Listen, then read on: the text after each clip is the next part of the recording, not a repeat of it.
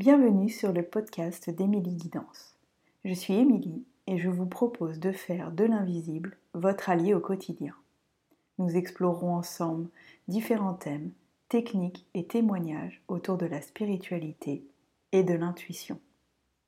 L'épisode du jour va être assez personnel ou euh, intime, je ne sais pas trop comment dire ça. Je voudrais euh, le dédier, le dédicacer à ma chienne, Lulu, Lucienne, qui a décidé de rejoindre le peuple des étoiles euh, la semaine dernière. Et pourquoi j'ai envie de lui dédicacer euh, cet épisode? Bah, Parce que pendant euh, presque dix ans, elle a été présente pendant mes séances, pendant les cercles de femmes, pendant les ateliers, Certaines euh, d'entre vous euh, ont pu euh, l'entendre ronfler pendant certaines méditations, l'entendre ronfler pendant des séances, aboyer, jouer, faire des poètes poètes avec sa balle. Et du coup, on va parler d'amour aujourd'hui. Cet épisode va parler d'amour et c'est pour ça que je voudrais lui dédier cet épisode parce qu'elle a été une grande protectrice une grande gardienne euh, pour moi et aussi pour toutes les femmes euh, qui euh, ont cheminé avec moi. Et quand elle est partie, ce que j'ai ressenti, c'est vraiment le... C'est à ce moment-là que je me suis rendu compte de tout l'amour qu'elle apportait, de cette, cette incroyable force d'amour qu'elle avait et qu'elle a encore, de l'autre côté, d'une autre manière elle a été un maître en amour pour moi. Donc on parle d'amour aujourd'hui, on va forcément parler d'attachement aussi. Et de faire la différence. Moi, pendant des années, beaucoup d'enseignants, beaucoup de choses que j'entendais disaient ah, il faut se détacher, il faut pas être attaché à l'autre, etc. Et j'arrivais pas du tout à comprendre la différence entre pour moi, aimer, c'était forcément être attaché à l'autre, c'est y tenir. En fait, ce que j'entendais dans, dans l'attachement, c'est on tient à l'autre, on, ben, on, veut être avec la personne, euh, ou euh, l'animal, ou euh, un projet, l'objet, une société, enfin peu importe. Il y avait quelque chose qui était complètement incompréhensible pour moi dans cette idée de détachement, de trucs, et je me disais, bah, pour être détaché, oui, ok, il bah, faut effectivement être un moine bouddhiste ou un ermite dans une grotte et qu'en fait, j'avais l'impression que pour être détaché, il fallait ne plus aimer. J'avais vraiment cette idée-là. Et puis en parallèle de ça, dans beaucoup de spiritualité, dans beaucoup de religions, on nous parle d'amour inconditionnel. Ah, il faut aimer inconditionnellement.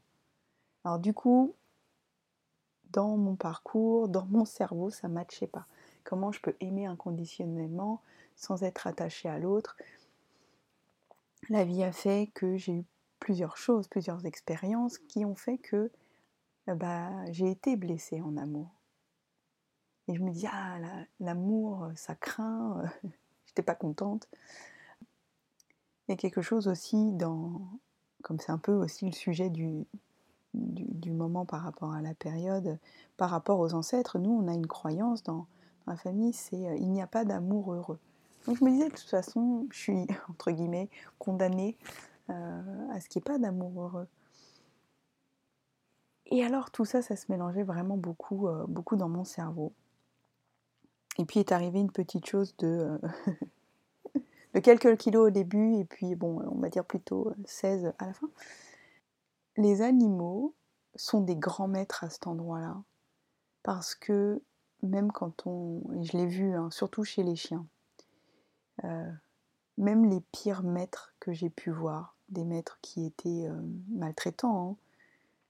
l'animal a toujours dans son regard une part d'amour. Vous, avez probablement vu ça dans des sauvetages d'animaux qui sont maltraités, etc. L'animal, au bout d'un moment, il réussit à être dans cette résilience. Il réussit à se dire que si l'amour il est encore possible, à retrouver un maître et à re-aimer, à aimer à nouveau. Et je trouve ça euh, je trouve que c'est une énorme leçon de vie parce que je suis Moi, en tout cas, c'est un chemin, mais est-ce que je suis aujourd'hui capable d'aimer et pas pour être attachée, pas pour vouloir la personne dans ma vie, même pas pour en, en parler entre guillemets gentiment ou quoi, mais de moi revenir à cet endroit, de me dire ok, c'est un être qui a fait ce qu'il a pu, avec ses propres blessures, avec son propre enfant blessé, avec ses propres traumas, et qui aime comme il a appris aussi, comme il a pu. Et que moi je reste en amour, pas de, l'incarnation, pas de l'humain, mais du magnifique potentiel qui est derrière, de ce qu'il y a de plus haut. Le, le cycle des 13 mères originelles, et là je pense que je le prends un peu en pleine tête, euh, là, cette compréhension-là, en tout cas, parle beaucoup de ça, de l'espace sacré de l'autre, de réussir à aimer l'autre, mais à un niveau supérieur, c'est-à-dire, ok, il y a bien un endroit où on a une cause commune, il y a bien un endroit où, où il y a quelque chose au-dessus, au moins au niveau de l'âme, qui peut être aimé. Et à nouveau, aimer l'autre, aimer les autres, ça ne veut pas dire être un bisounours, ça ne veut pas dire tout accepter, ça ne veut pas dire euh, d'être... Euh, de se laisser marcher dessus, de dire oui à tout, pas du tout, pas du tout. C'est aussi de dire voilà, euh, je vois ce qui est beau en toi. Il y a une peut-être, ça peut être un chat d'aiguille, un minuscule, mais ça existe quelque part. Cette part-là, je vais l'aimer. Tout le reste, je m'en éloigne, je, me recule, je, je fuis même parfois. Et les 13 mères originelles, et surtout la septième, ce qu'elle vient nous dire, elle vient nous parler d'amour inconditionnel. Mais elle nous dit, ok, on, parle d'amour inconditionnel, il faut aimer l'autre inconditionnellement, mais si nous, nous-mêmes, on ne s'aime pas inconditionnellement, si cette leçon n'est pas déjà apprise, si elle n'est pas intégrée pour nous-mêmes, cet apprentissage-là pour nous-mêmes, comment je peux aimer un autre inconditionnellement? Les gardiennes, elles nous rappellent, les mères, pardon, elles nous rappellent qu'on s'aime morceler. Ah, j'aime mes cheveux, mais pas mes pieds. Euh, j'aime mon genou, euh, mais pas mon dos. Euh, j'aime la couleur de mes cheveux, mais je les aurais voulu lisses. Et elle nous rappelle ça, et elle, elle vient nous dire comment tu veux processer, comment tu veux être sur un chemin de guérison si déjà toi-même tu n'aimes pas toutes tes parts, même les parts les plus moches, les parts les plus moches, les, en tout cas ce qu'on considère ou ce qu'on nous a appris comme étant des parts moches en nous, comment tu peux venir les guérir en toi si tu n'as pas un minimum d'amour pour ces parts-là? Toutes les parts qui sont dites pas belles, négatives, etc., elles partent toutes du même endroit, c'est une blessure qui nous appartient, qui appartient à notre âme, qui appartient à nos lignées, mais toutes ces parts-là viennent d'une blessure. Et si tu n'as pas suffisamment d'amour en toi pour aimer cette blessure-là, pour venir dire Waouh, t'as souffert, c'est horrible, moi je vais venir t'aider. Souvent, c'est nos, nos enfants intérieurs qui sont blessés. Et si l'adulte, le père, la mère intérieure vient pas voir en disant Ah, tu t'es fait mal, viens, moi je vais prendre soin de toi. Et peut-être, euh, l'image n'est pas très belle, c'est celle que j'utilise, mais ah, peut-être il va falloir rouvrir la plaie, hein, peut-être ce qu'on va sortir de la plaie, le pu, ça, ça, va sentir mauvais, ça va être dégueulasse, ça va être moche, mais le but c'est de venir vider ça. Notre émotionnel, il est pareil quand on a des choses qui nous ont blessés. Il faut venir euh, travailler dessus, en parler, en parler pour vider, vider cet émotionnel jusqu'à ce qu'à un moment, l'abcès soit complètement vide et la guérison puisse se faire, la cicatrisation puisse se faire. À nouveau, ça ne veut pas dire que ça va disparaître du jour au lendemain. Non, pas du tout.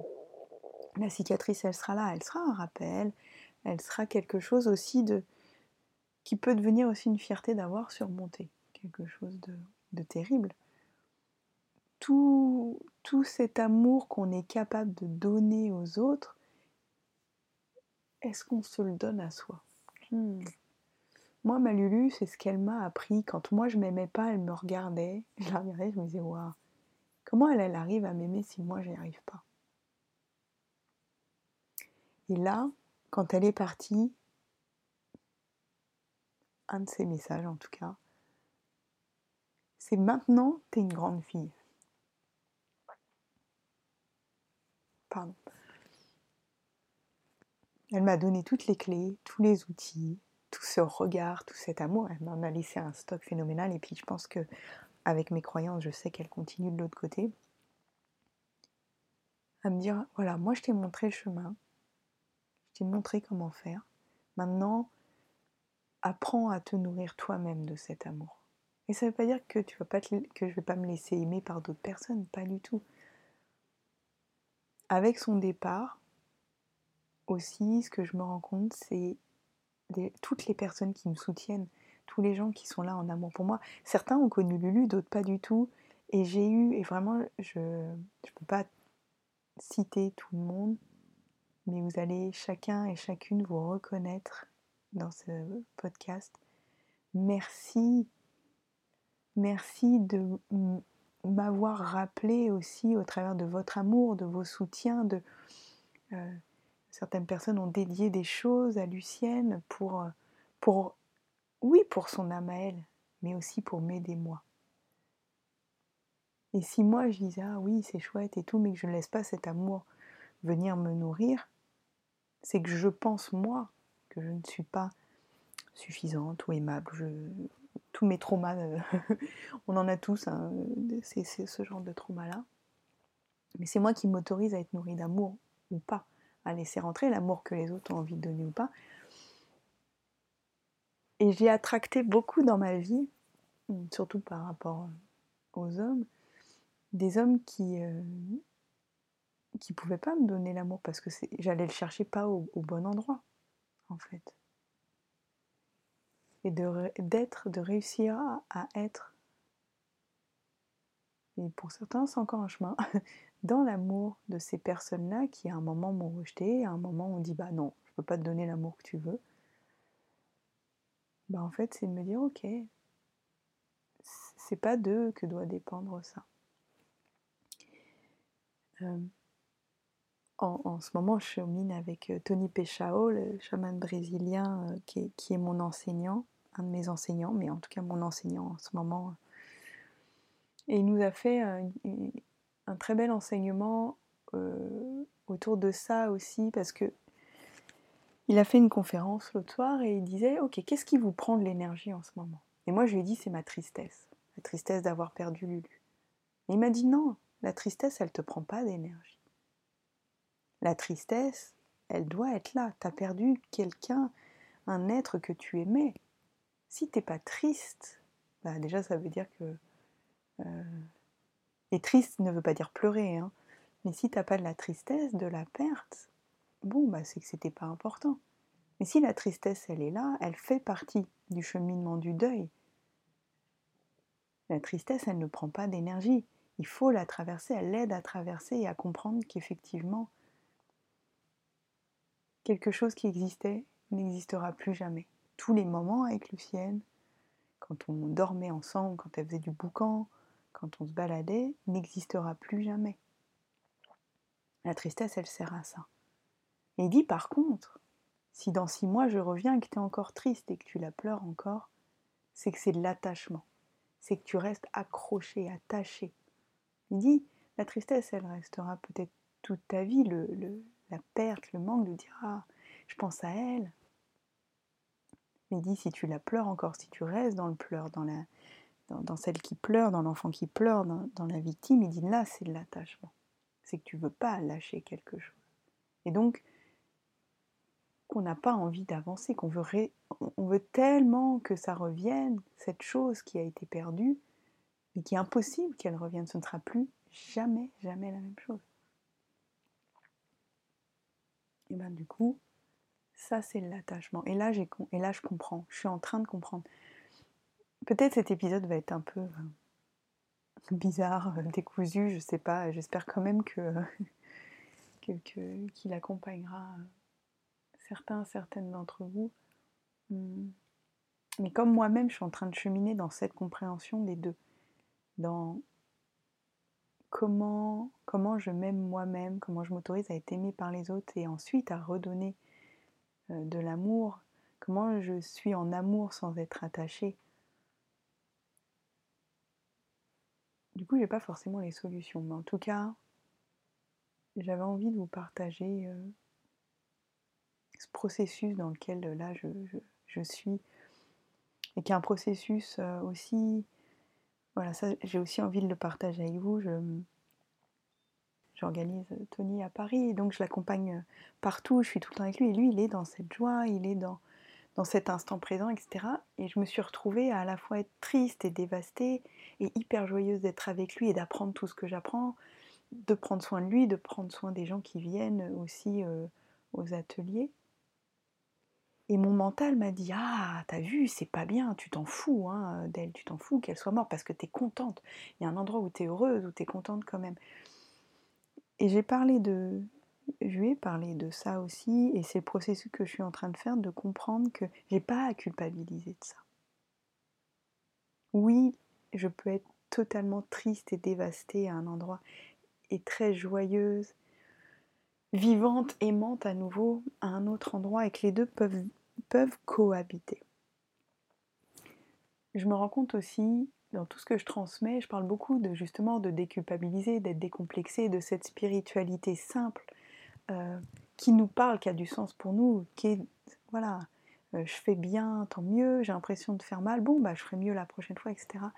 Bah en fait je crois que c'est ça aussi je suis en train de comprendre aussi que à l'arrière de ça, de, de, simplifier les choses, de, ne pas euh, culpabiliser d'avoir mal fait ou de croire qu'on va déranger ou que je sais pas quoi. À l'arrière de ça, je crois que euh, Lulu, elle a été un miroir de ça, de quoi que tu sois, quoi que tu fasses, euh, je t'aime en fait. Et j'ai envie de vous emmener avec moi sur ce chemin-là. Je me dis que peut-être, je suis dans cette compréhension, peut-être, une de mes missions, c'est ça aussi, c'est de rayonner euh, de, l'amour et de vous dire que au travers de mes messages, c'est dire ouais, tu t'es planté, euh, tu t'es raté sur un rituel, c'est pas grave, on s'aime. Son départ m'a aussi beaucoup, j'ai vu tous les endroits où je me prenais beaucoup la tête. Et en fait, je me suis dit, mais Émilie, ça n'a aucune importance. Oui, oui, ça peut être sérieux, oui, ça peut être euh, grave, j'arrive pas à trouver les, bons termes, mais ok, ok, tout ça. Est-ce que vraiment c'est important de te prendre la tête sur, euh, euh, sur ceci, cela, sur des trucs en fait où c'est le mental qui vient dire ah si c'est grave, tu vois, ah là là, donc si au travers de tout ce que je transmets, de tout ce que je partage, de tout ce que elle, a transmis et partagé aussi de manière euh, euh, à sa manière. Il peut y avoir des moments où vous vous dites que vous vous aimez pas assez, où vous dites que, que vous méritez pas, que je sais pas quoi. Bah juste de venir vous connecter euh, à cette part de vous, ou euh, si vous, que vous cheminiez ou pas avec euh, les, les 13 mères, que vous veniez vous connecter à celle qui aime toutes choses, que vous veniez vous connecter à moi. Peut-être que vous veniez vous connecter à l'esprit de, Lulu, mon petit bulldog français. Peut-être à chaque fois que vous allez croiser un bulldog français, vous recevrez une, une, petite graine d'amour, voilà, et de vous dire que que ce soit dans le visible ou dans l'invisible, vous pouvez vous connecter à des êtres qui, si, si on n'arrive pas à s'aimer nous-mêmes suffisamment, ils sont capables de nous aimer pour deux. Et que ces êtres-là, que ce soit dans le visible ou l'invisible, ils existent. Même si vous ne savez pas qui c'est, demandez à vous connecter pour recevoir et pour nourrir et être capable de, vous nourrir de cet amour. J'espère que cet épisode vous parlera, vous aidera. J'espère que, même s'il peut paraître triste ou étrange ou je ne sais quoi, ça marchera auprès de vous sur votre, sur votre chemin de beauté, sur ce chemin d'amour. Je vous remercie pour votre présence.